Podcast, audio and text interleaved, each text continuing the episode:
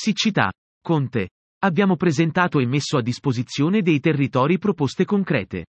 Da ascolta la notizia. Mentre nella giornata mondiale dell'acqua Meloni ironizza con chi le pone il tema dell'emergenza siccità e il suo governo non si muove, il Movimento 5 Stelle oggi ha presentato e messo a disposizione dei territori proposte concrete. Così su Facebook il presidente del Movimento 5 Stelle, Giuseppe Conte.